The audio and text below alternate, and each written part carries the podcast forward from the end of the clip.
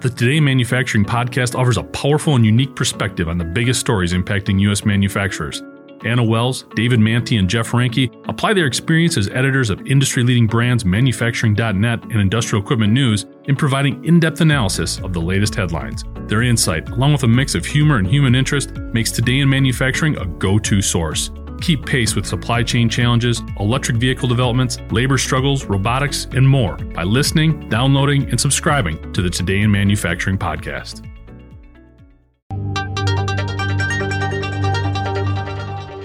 The Great Pacific Garbage Patch is not hyperbole. The GPGP is not just some small island composed of plastic bottles. It's more than 220 million pounds of trash, and it's three times the size of France. It's a pretty big mess, but a nonprofit organization is continuing to advance plans to clean it up. The Ocean Cleanup, the benevolent minds behind the trash fence, just released a new video detailing the latest iteration of their strategy for making the garbage patch go away. The organization has already successfully tested its System 2 operation, but it began transitioning away from System 2 in July and plans to keep gradually increasing the size and capacity of its garbage collection operation.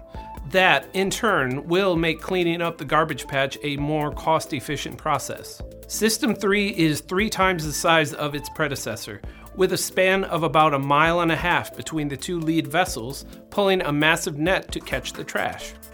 That plastic waste funnels back toward a retention zone that can hold up to 55,000 pounds of garbage. Once it's full, a third vessel pulls the retention zone out of the water and loads the trash into shipping containers that are dropped off back on shore. To optimize trash collection, System 3 uses drones to patrol the areas around the vessels and pinpoint garbage hotspots within the patch. The organization said it also uses computational modeling to help predict the location of the trash hotspots, which are formed by the ocean's circulating currents. The ocean cleanup's timeline has the full transition to System 3 completing somewhere around mid 2023. After that, the goal shifts towards scaling up and adding more operational fleets and going after additional garbage patches, which will take the organization out to about 2030.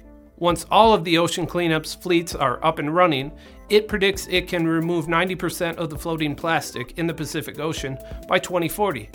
And that's with as few as 10 System 3 fleets, compared to the 50 System 2 fleets it would need to accomplish the same task.